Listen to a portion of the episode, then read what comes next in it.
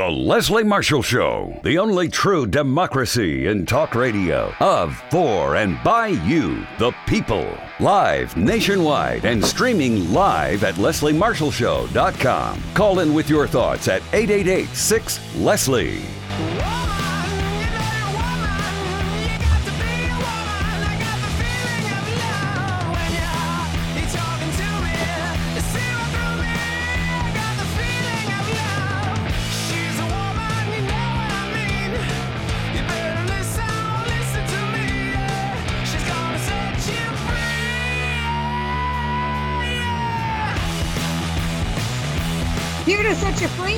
You doing? Happy Friday. I'm Leslie Marshall. Welcome or welcome back. Only true democracy and talk. And you hear woman, you got your woman, you got your woman. And then you have another woman, much more important than me, joining us in the second half of the program. And that is the first female president of a union, President Liz Shuler, who is president of the AFL CIO, joining us on the one year anniversary of that historic landmark voting decision um, uh, by a union that has men and women, but more guys than gals. So I'm really uh, impressed by that and excited by that. Stick around for that. But right now, let's kick it off and check what is ripped from those headlines.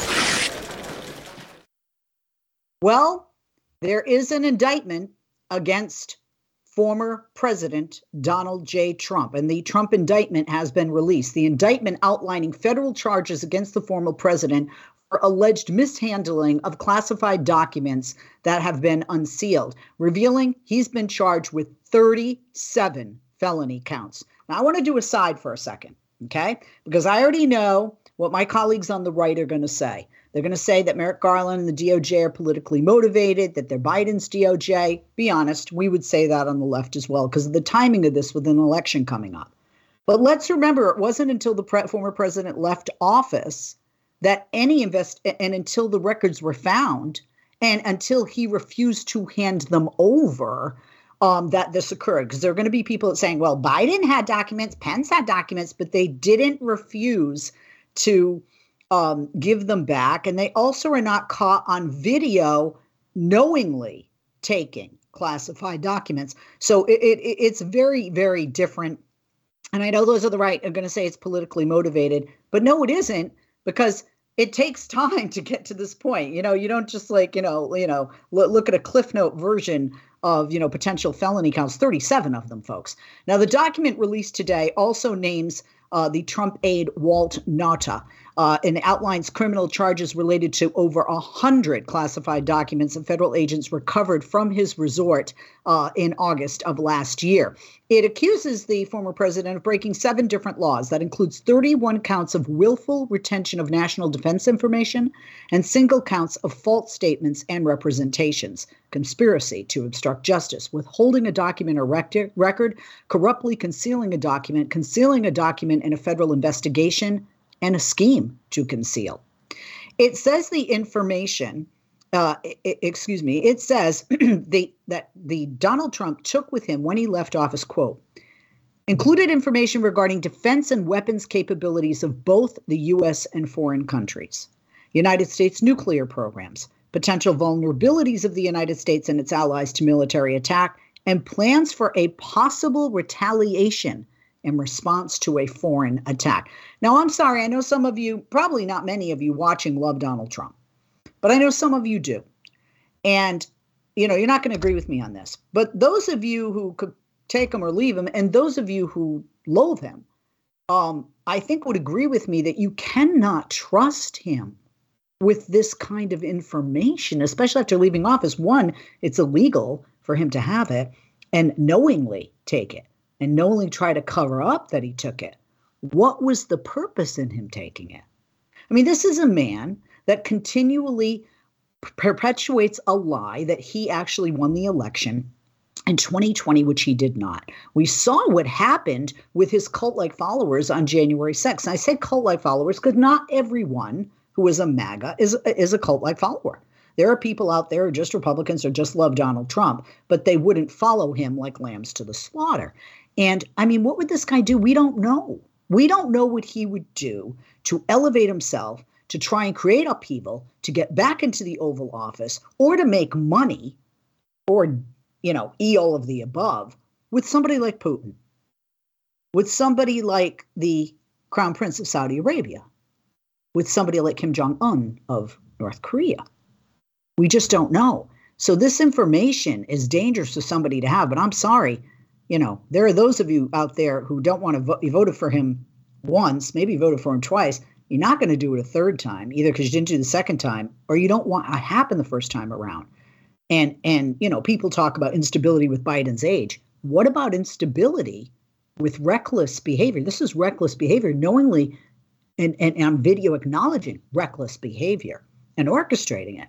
Now, the documents originated with all of the top national security and law enforcement agencies of the United States. That includes the CIA, the Department of Defense, the NSA, the National Geospatial Intelligence Agency, the National Reconnaissance Office, the Department of Energy, and the Department of State and Bureau of Intelligence Research, according to the indictment. So, for people who want to say it's political, then you would have to believe that the CIA, the DOD, the NSA, the National Geospatial Intelligence Agency, the National Reconnaissance Office, and the Department of Energy, along with the Department of State and uh, the uh, and Bureau of Intelligence Research, are all Biden's bidders.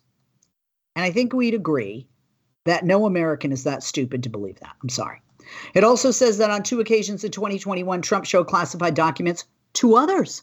In one instance, he showed a writer, a publisher, and two members of his staff who lacked security clearance a copy of a plan of attack that, according to a recording to, of Donald Trump himself, where he describes it as highly confidential.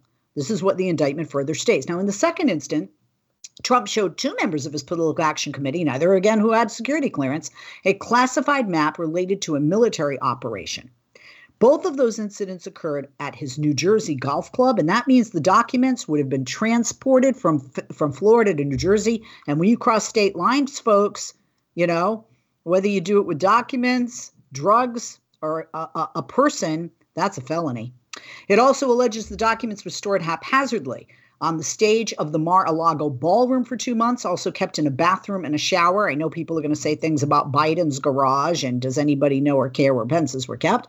On one occasion in December of 2021, Nauta entered the storage room where they'd been moved to and found several of the boxes had fallen with their contents spilled on the floor, including one marked secret the filing says. It also shows Trump had been aware of the existence of the boxes and, uh, and about what was inside them and, and would have Nauta bring him various boxes from time to time after he left the presidency. It also lays out in plain detail a series of texts between two Trump employees and Nauta from November 2021 through January of 2022 that make clear that the former president wanted to review boxes before some were returned to the National Archives. After the Fed subpoenaed him for their attorney, allegedly told one of his attorneys, quote, I don't want anybody looking through my boxes.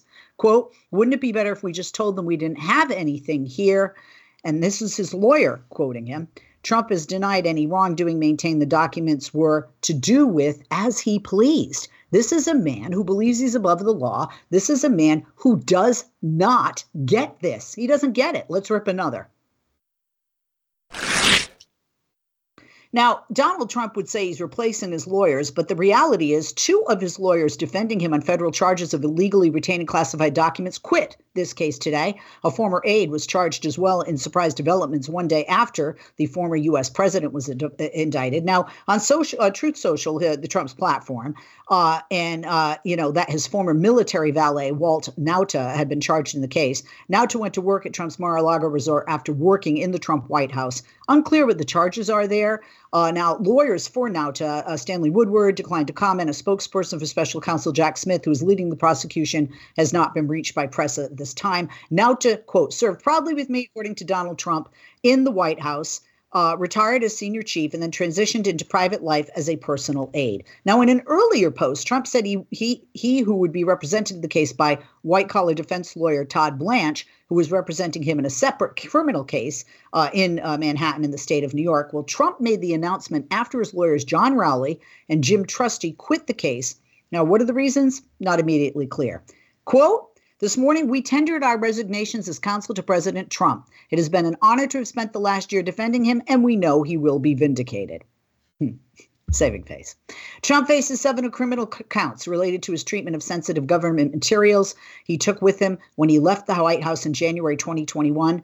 Uh, he is due to appear in the Florida court Uh, that's ne- uh, that's Tuesday. By the way, a day before his 77th birthday, for those of you that think he's 25.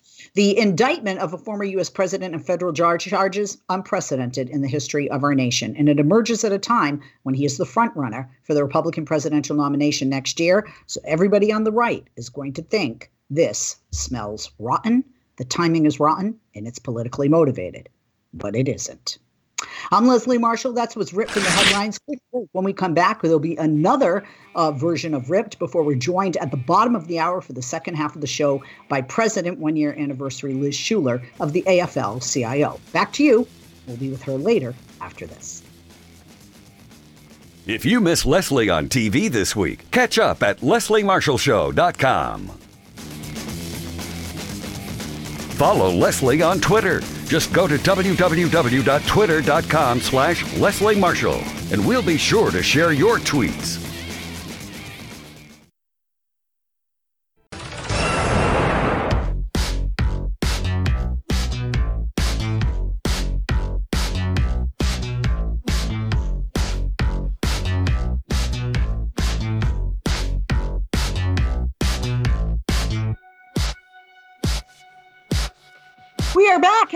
I'm Leslie Marshall. Coming up after this segment for the last two segments, the last half of the hour is President Liz Shuler. She is president, and it's the anniversary of her election as president to the AFL CIO. Over 60 unions, not just one there, folks, over 60.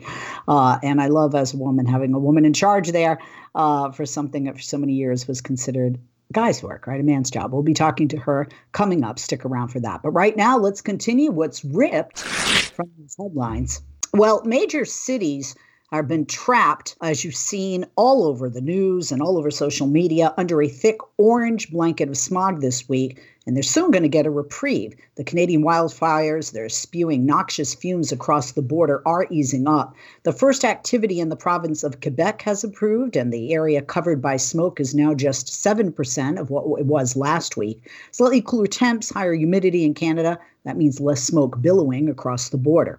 But there are two big caveats, and it's still early in the Canadian fire season. That means more wildfires could flare up this summer.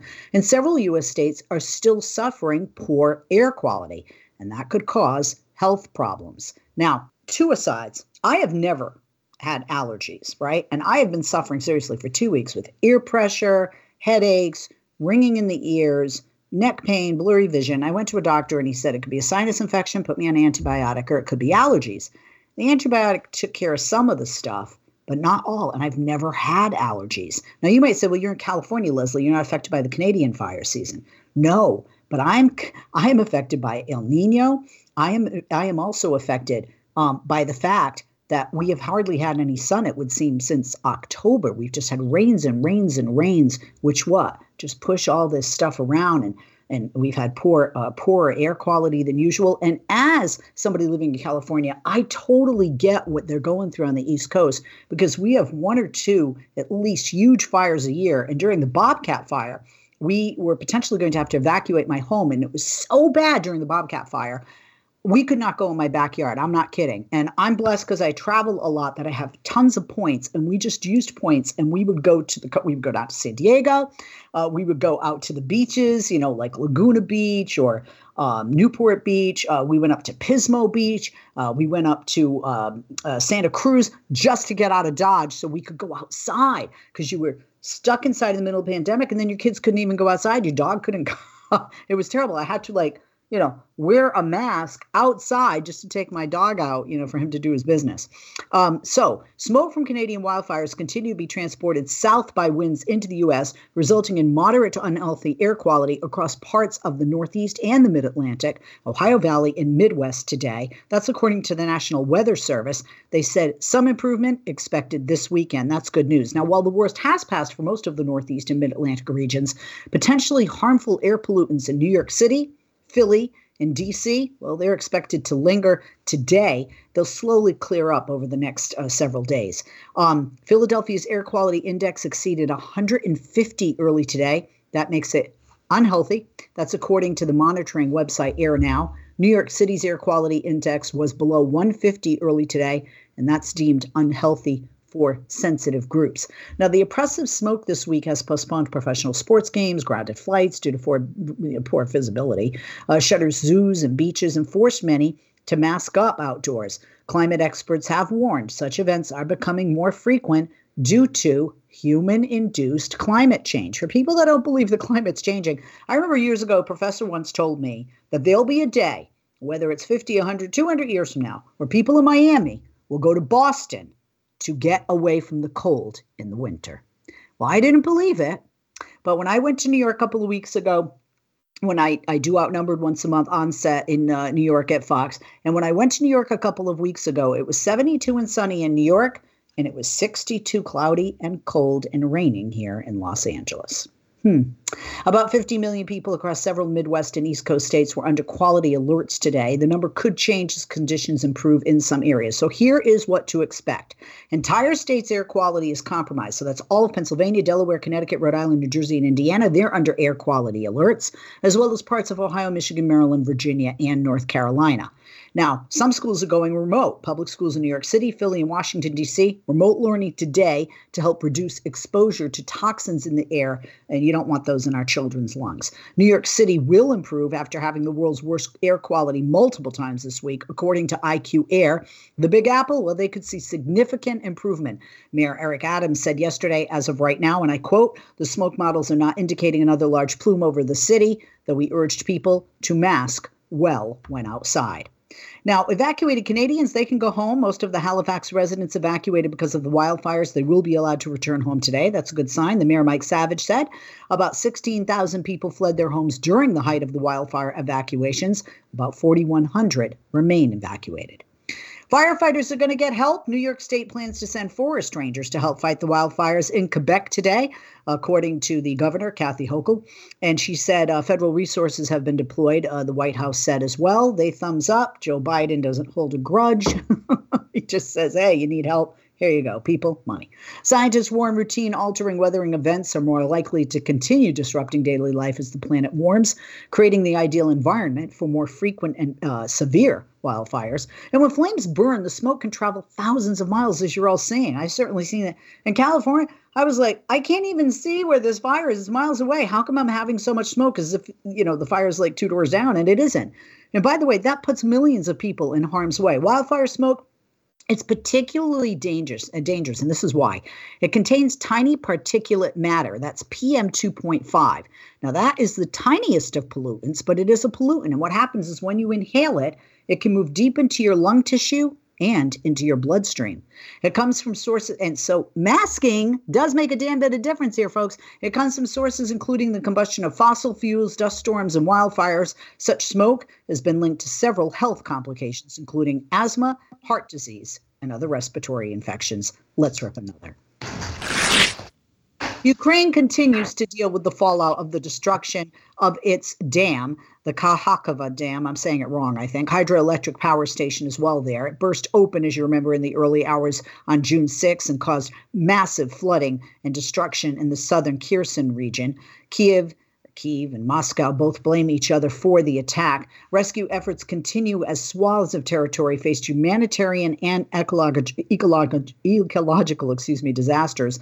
Thousands of residents have been forced to flee their homes. Now, Ukraine's security service released audio of what it said was an intercepted phone call proving Russian forces were behind the sabotage attack.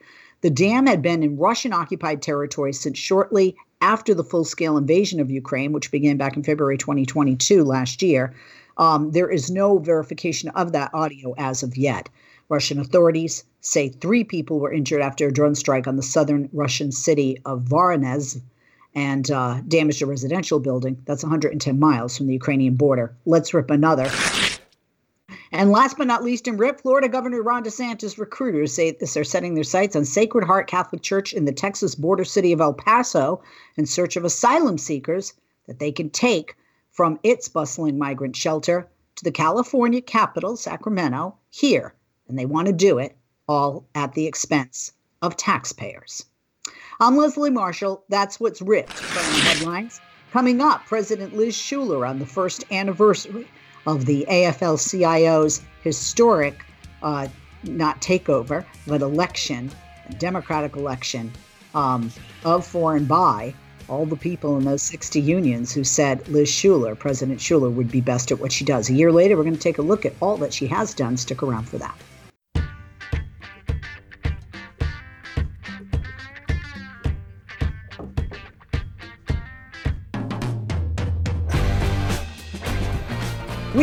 And as promised, you know, uh, you don't have one woman today; I have two.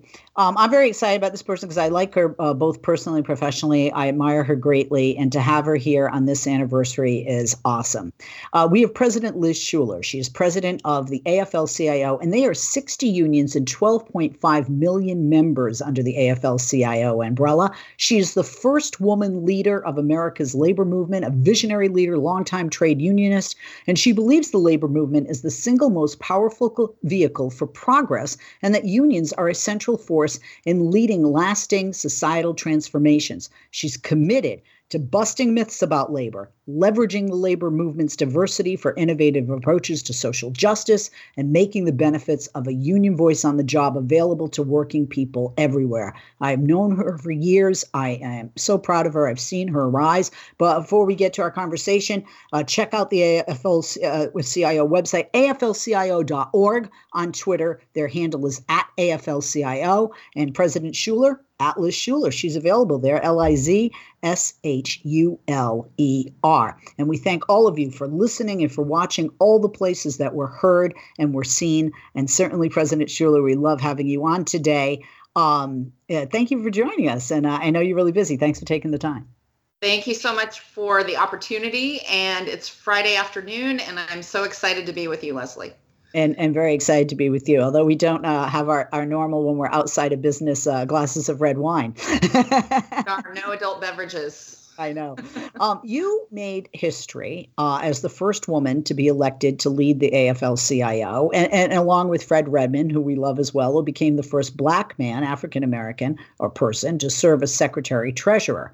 When you look back on the last year, talk to me about things that bring you the most pride, what you're most proud of it's amazing that it's been a year already since our convention. Number one, that that's striking. Um, but what a moment to be, uh, you know, fighting forward in the labor movement because it is a an absolute historic time in organized labor. Um, and I'm thinking back to June of last year when Fred and I were standing on the stage with, you know, all of our union activists and leaders and we were setting out what i think we we said building a movement to meet the moment. And we wanted to build a bold modern uh, inclusive labor movement uh, women and people of color at the center of it. And we've done exactly that. Uh, this year we've we've been laser focused. Um, you know as we've seen women and people of color leading a lot of these uh, strikes and organizing efforts, but but really workers from every background coming together, rising up, demanding a voice in the workplace. Um, young people who are so inspiring, um, you know, at the front edge of these campaigns in industries we never thought would be unionized. Yeah. Um, and and as we recover from the pandemic, um, you know, where everyone was focused on work um, I think most people in this country are waking up to the realization that we deserve better, we deserve respect, we deserve dignity on the job.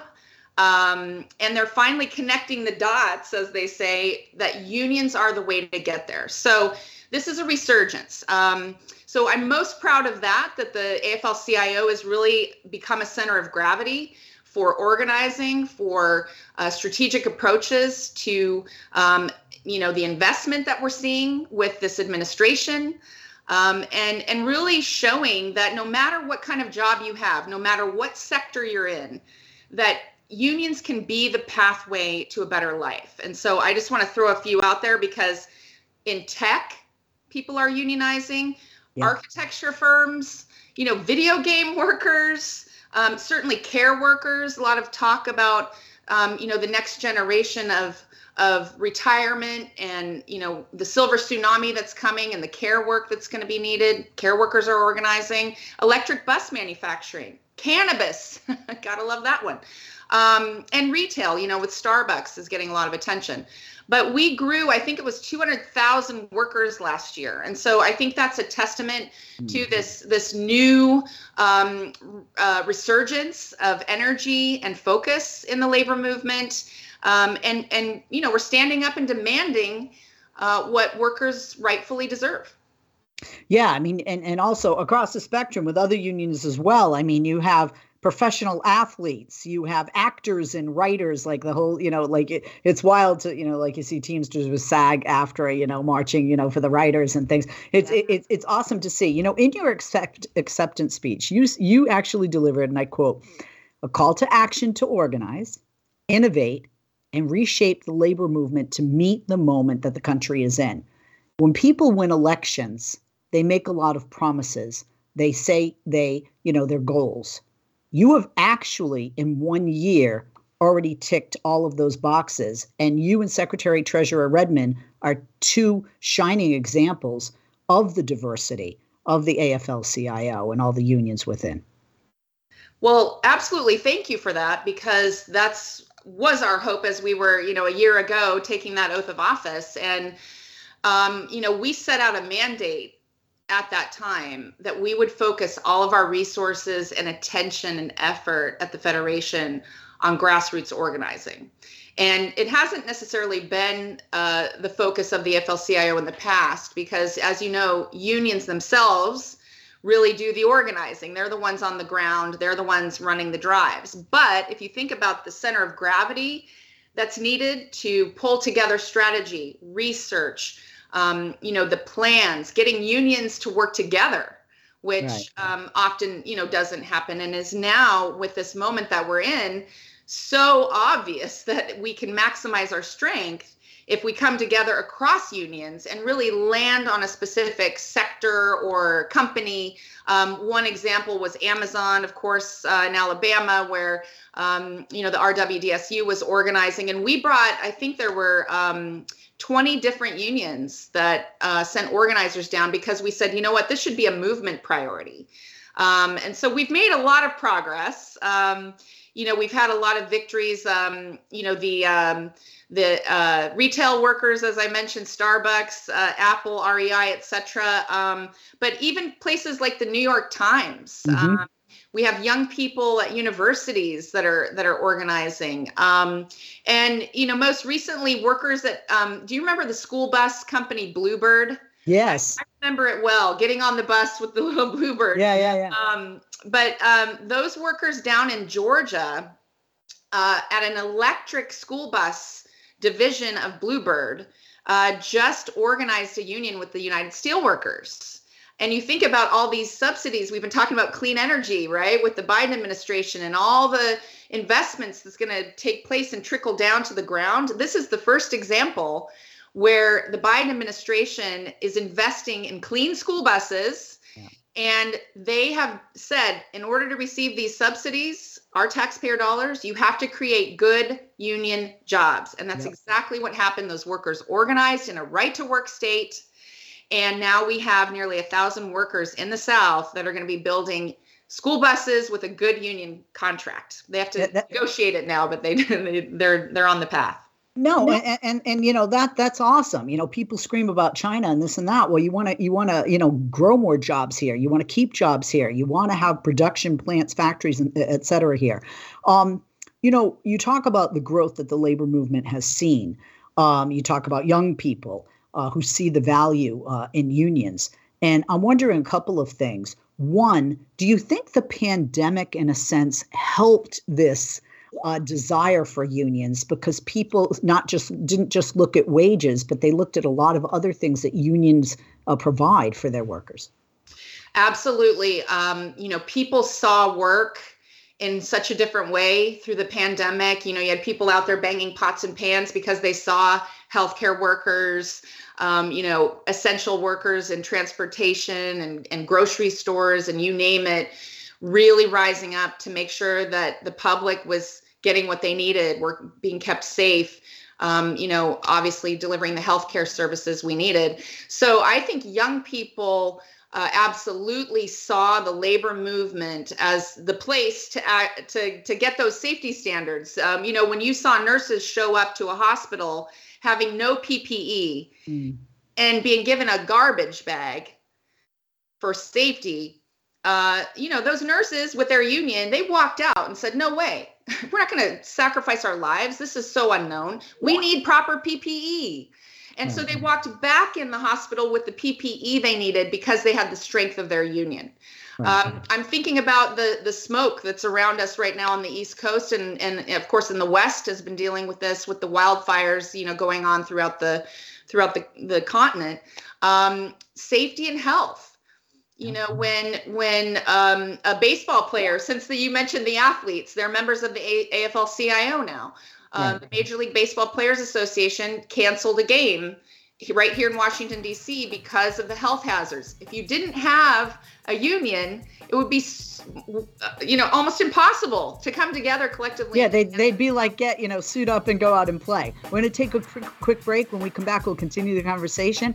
I'm Leslie Marshall. We are talking with President Liz Shuler. It is the first anniversary of her election, making history as a woman heading up as president, a union, the AFL CIO is 60 unions, over 12 million members. She is truly a boss. We'll be back with her and you right after this. Don't go away.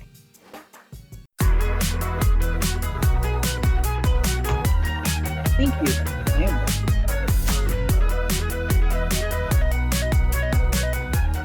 Hey there, we are back with President Liz Shuler, one year anniversary of her heading up 60 unions, over 12 million members strong, the AFL CIO. Check out their website, aflcio.org.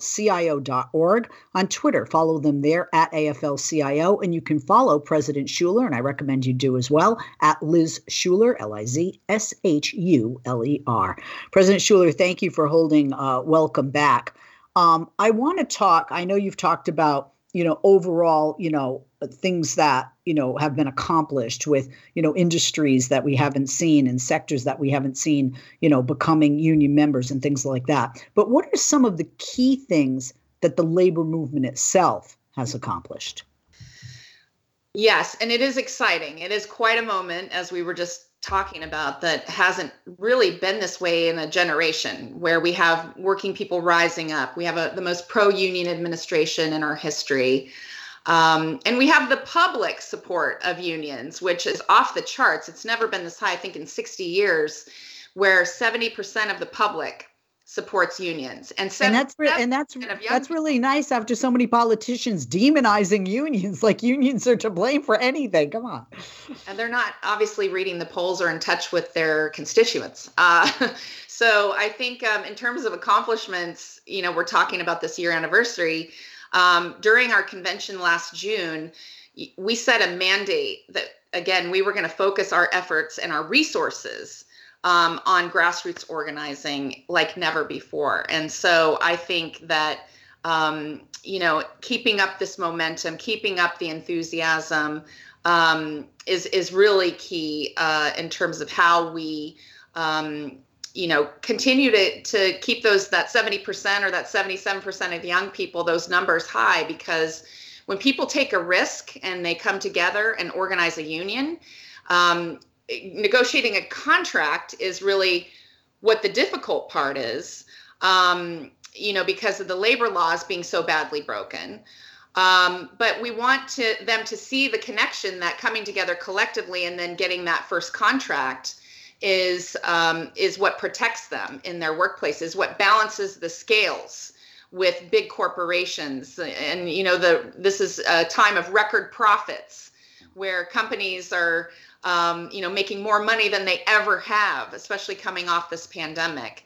Um, so we are continuing to, um, you know, center this momentum um, around the um, legislation that was just passed. The three bills you've probably talked about on your show many times that the Biden administration has put forward um, with the Inflation Reduction Act, which is the clean energy investment, the CHIPS and Science which is semiconductor investment, and of course, the infrastructure bill. This is going to create millions of new good jobs in this country.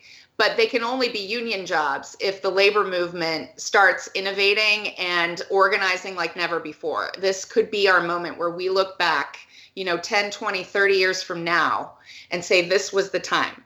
Um, so we put everything we had in, in advocating for the passage of those bills. Um, and we see this, uh, you know, as the moment where um, working people are going to rise up and essentially build that, rebuild that middle class uh, that we knew a generation ago that has, you know, been hollowed out over time.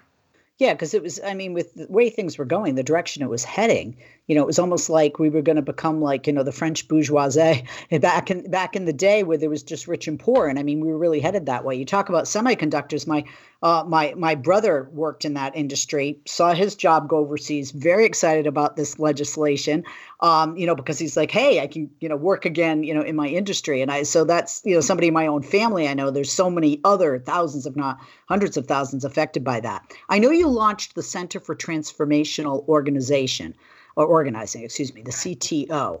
Um, can you tell us a bit about that? Yes, and it it really does, um, you know, come out of this desire to if we're not organizing more workers into the labor movement than ever before now, then when will we? So we have to be laser focused. So for the first time ever, we set a goal for ourselves um, a million new members over the next 10 years which i said is a floor not a ceiling. We can organize you know many many millions of workers but we want to hold ourselves accountable. And then we also raised our per capita resources, each union contributing more money to invest in strategies across sectors. So, um, our first sector that we're looking at is the clean energy economy because of the investments coming down from Washington. And we're going to have unions at the table who are going to work together, pull the curtain back and say, hey, let's collaborate on organizing. Even if I don't even get members, particularly in this sector, we realize that that rising tide lifts all boats. And so the clean energy economy is kind of the first area where we're really focusing our attention and resources on. Um, and we're doing it under the banner of a federation wide initiative. Um, so that all of our energy and focus amongst our staff and headquarters in the field um, is trained on organizing. And that's beyond smart because, you know, you, you can either stay still or just move with technology and, and progress. And you know that that's wonderful. And with you at the helm I'm, I'm glad to see you know all the unions moving in that direction. We had talked about sports. I know you have a sports council and you added three new affiliates, uh, correct me if I'm wrong, that expanded this uh, council and actually helped to strengthen it the MLBPA, the MLSPA, um, and the WNBPA. Um, talk to us a bit about that sports council and you know what you guys are hoping to do because there are more and more areas of athletics that are unionizing. Absolutely. And, you know, we had the NFL Players Association at our table for many, many years. They were the only athletes union in the federation. And right before our convention, we were able to bring in the women's soccer players, um, the NWSLPA, National Women's Soccer League Players Association. And that started me thinking, why aren't there more athletes in our federation? And so we thought if we could build a, um, a council where both the athletes saw value, you know, joining the federation where we could provide support for their causes, but also where the athletes could actually stand in solidarity in the labor movement with the other unions. And so one great example of this is when the bakery workers went on strike mm-hmm. and then and the NWSLPA um, was new to the federation, we had Portland Thorns players out on that Nabisco picket line, which brought enormous attention, but also solidarity right. um, that they showed up for each other's fights. And so that's really what this is about is leveraging the power of you know uh, the athletes voices and platforms but also knowing that the rest of the labor movement is going to be there to help them fight for their safety and health, health rights their um, player surfaces their um, work rules because they're workers too. And a lot of people think if you're an athlete you're not a worker but it's a- absolutely not the case You know, interestingly enough, we talked about the pandemic. In the pandemic, we kind of learned we are all in this together. You just cited a perfect example of how we are all in this together. Every job is important, whether you're the president of a company or you're uh, sweeping the floors at that company. You're an all an integral part of not just the company, but the workforce and the fabric of the economy of this country. So awesome. Um, what do you see on the horizon for working people looking forward? Well, again, we have these incredible approval ratings, um, and so I just don't see the momentum ending anytime soon. Um, workers are fed up, they're fired up, they see this economy not working for them, the rules are broken. Um, and so coming together collectively in a union is the solution. And so the more we spread the word, the more success we have in organizing. Um, you know, the more contagious it is. And in this moment where we have these transformative investments, you know, obviously climate change on everyone's mind, we're now transitioning into a clean energy economy with new jobs that will be created that have never existed before. Um, we're now uh, harnessing the power of technology um, again, creating new opportunities, but that will have a tremendous impact on work. And so, having workers' voices at the table, having our policies centered around what uh, workers need will be our objective, especially as we um, see these emerging industries growing and the need to to harness the power of working people to make sure those are good union jobs.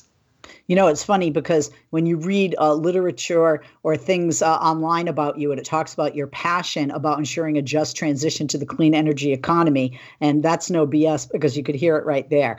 Um, we just have less than a minute left. How do you plan to keep up the momentum and enthusiasm for unions, or would you like to just leave us with something else in the last minute? Up to you.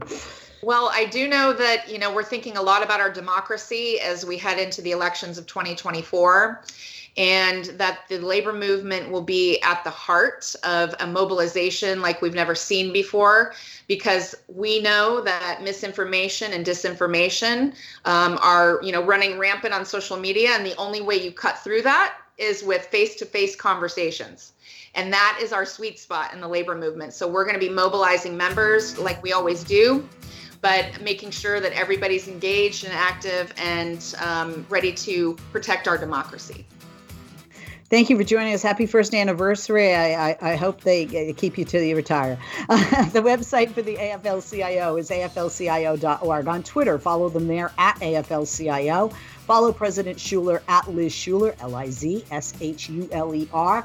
And, uh, you know, if you haven't had the opportunity, look into what unionizing could do for you, no matter what sector you work in.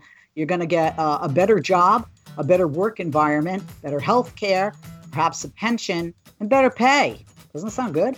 I'm Leslie Marshall, President Shuler again. Thank you for being with us today on the program.